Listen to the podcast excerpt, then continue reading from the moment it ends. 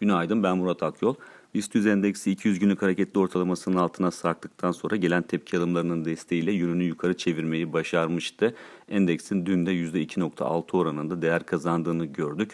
Teknik açıdan baktığımızda özellikle 1420 puan üzerinde kapanışlar yapılması durumunda endekste yukarı yönlü hareket etme eğiliminin dolayısıyla kayıpları telafi etme çabasının güç kazanabileceğini e, söyleyebiliriz. E, hafta başından bu yana baktığımızda da endeksin zaten %7.5'un üzerinde değer kaybıyla işlem görmesi dikkat çekiyor. Diğer taraftan TL'de ise dolar karşısında denge bulma arayışı sürüyor. E, bu noktada işlemlerinde ağırlıklı olarak 7.90 civarından geçtiğini görüyoruz. Orada da volatilite hala yüksek kalmaya devam ediyor.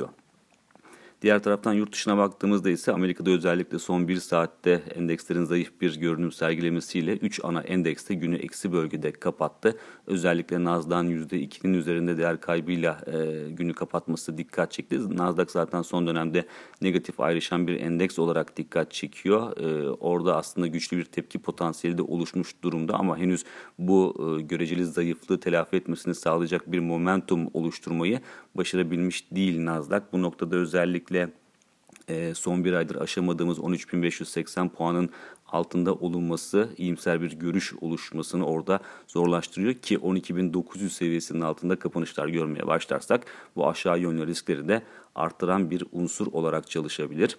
E, Amerika'daki negatif kapanışlara karşın Asya piyasalarının ağırlıklı olarak artı bölgede işlem görmesi dikkat çekiyor bu sabah. E, Amerika'nın future'ları da zaten hafif de olsa artı bölgeye yerleşmiş durumda.